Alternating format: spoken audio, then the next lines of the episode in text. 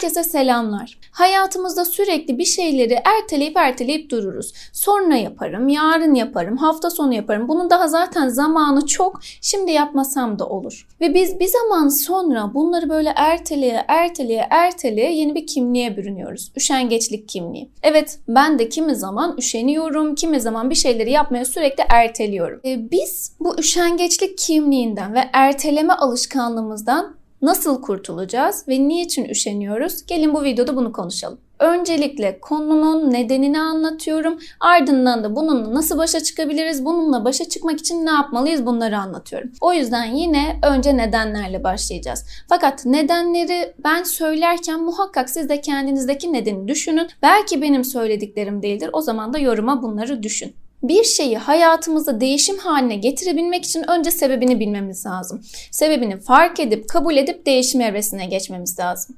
O yüzden ilk olarak ertelemenin sebeplerini konuşacağız. Mesela eğer siz de erteleyen birisiyseniz mükemmelliyetçi bir ruha sahip olabilir misiniz? Nedir? Kusursuz yapmak isteriz, hiç yanlışın olmamasını isteriz, hata görmek istemeyiz ve bir zaman sonra yapmamış oluruz. Ama şunu söylemek istiyorum size. Mükemmelliyetçi olabilirsiniz, hata yapmaktan korkuyor olabilirsiniz ama kusurlu eksik yapmak hiç yapmamaktan iyidir. Bu yüzden eğer mükemmelliyetçiliğiniz sizin erteleme alışkanlığınıza sebep oluyorsa artık buna bir dur diyelim. Şimdi mükemmelliyetçi olan kişi sadece biz olmayabiliriz. Bizim annemiz babamız olabilir veya patronumuz olabilir veya bizim için değerli olan başka bir kişi de olabilir. Örnek veriyorum ergenlerde şöyle bir tablo vardı. İşte İrem Hanım hiçbir şekilde yatağını toplamıyor, odasını toplamıyor, derslerini yapmıyor. Bu yüzden ben de sürekli hatırlatıyorum. E çocuk ne cevap veriyor? Tamam anne yapacağım.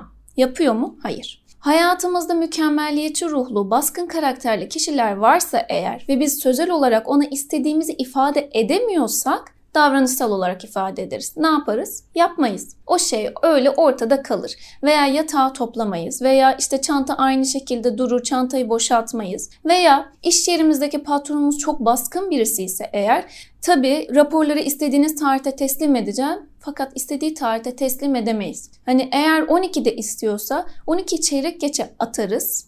Aslında ertelediğimiz için atmış oluruz. Ama aslında biz öyle sanırız.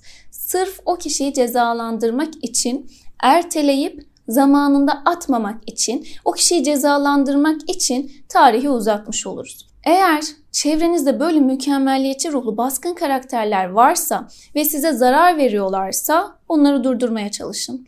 Nasıl? Kendi sınırlarınızı çizerek. Aynı zamanda kendi sınırlarınızı çizmekle birlikte sizin görevleriniz, vaziyetleriniz neler? Bunları artık tanıyarak. Evet, üçüncü bir sebep ise şu. Bu erteleme davranış ve üşengeçliğin bizim için bir kazancı faydası var mı? Bunu fark etmek. Burada şöyle diyebilirsiniz. Ah İrem Hanım ah ne kazancı olacak? Hiçbir kazancı yok. Sadece kaybı var. Ama aslında böyle değil. Bir tane örneği sadece ben vereceğim size. Gerisini siz bulun. Mesela sorumluluktan kaçıyor olabilir miyiz? O şeyi ertelemediğimizde e, aslında biz risk almış olacağız ve yapamamış olacağız yapamama ihtimalimizle karşılaşmış olacağız. Ve biz bu ihtimalden kaçıp o sorumluluğu reddediyor olabilir miyiz? Yani sorumluluk almayarak hata yapmaktan uzak kalıyor olabilir miyiz?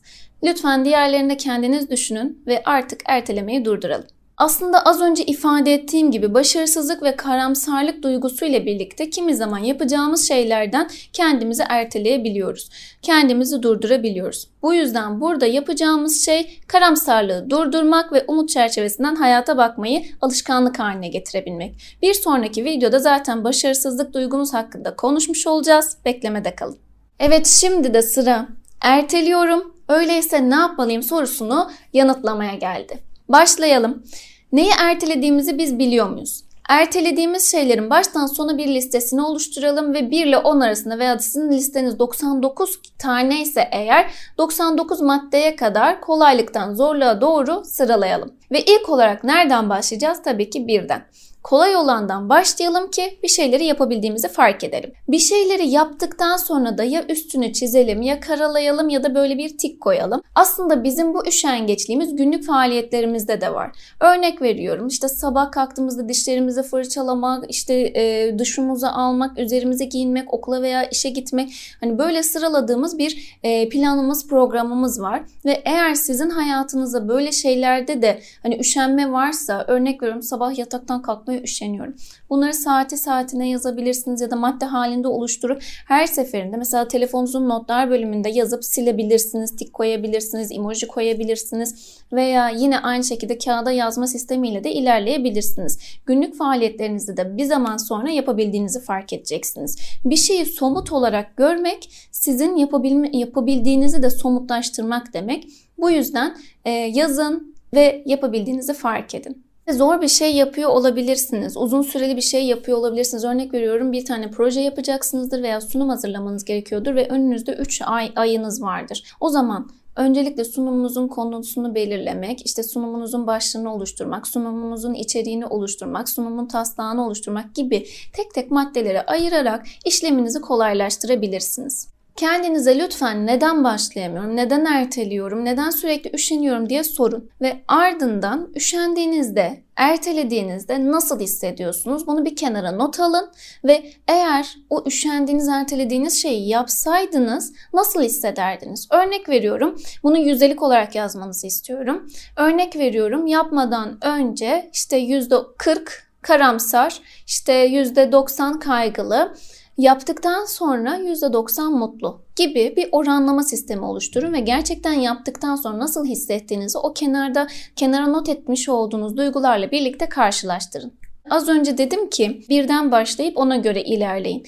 Bazen de faydalı olan şey şudur. Önce zoru yapmak, zoru yaptıktan sonra diğerlerine inmek. Neden? Çünkü zoru başaran zaten kolay olanı da başarabilir. Eğer sizde kolayla zora gitmek işlemiyorsa önce zoru yapın, sonra kolaylara geçin. Sisteminizi kendiniz bulacaksınız. Hepimizin ertelemiş olduğu bir şey var. Neyi ertelediğimizde, niçin ertelediğimizde farklı. Ve sizden şunu istiyorum. Neyi erteliyor olursanız olun kendinize bir slogan bulun. Erteleme hemen yap. Yapabilirsin kendine güven. Şimdi değil de ne zaman gibi kendinize yeni bir slogan bulun ve bir şeyi ertelediğiniz zaman ki tekrar kendinize bu sloganı rehber edinin. Eğer bu sloganı söylerseniz o ertelediğiniz şeyi yapacağınız anlamına geliyor. Çünkü bir şeyi hemen yapmanız sizin için hayatınızı kolaylaştıracaktır. Aslında biz bir şeyleri sürekli erteledikçe hayatı ertelemiş oluyoruz ve kendimize geç kalıyoruz. Bu yüzden lütfen kendimize geç kalmayalım, hata yapmaktan korkmayalım, kendimizi sahaya atalım. Eğer istersek, eğer kendimize güvenip kendimize inanırsak biz o işi yaparız. Kendinize lütfen güvenin, ertelemeyin çünkü kendinize geç kalıyorsunuz. Hepimiz bugün itibariyle şunu diyoruz, kendimize geç kalmıyoruz, sevgiyle kalıyoruz.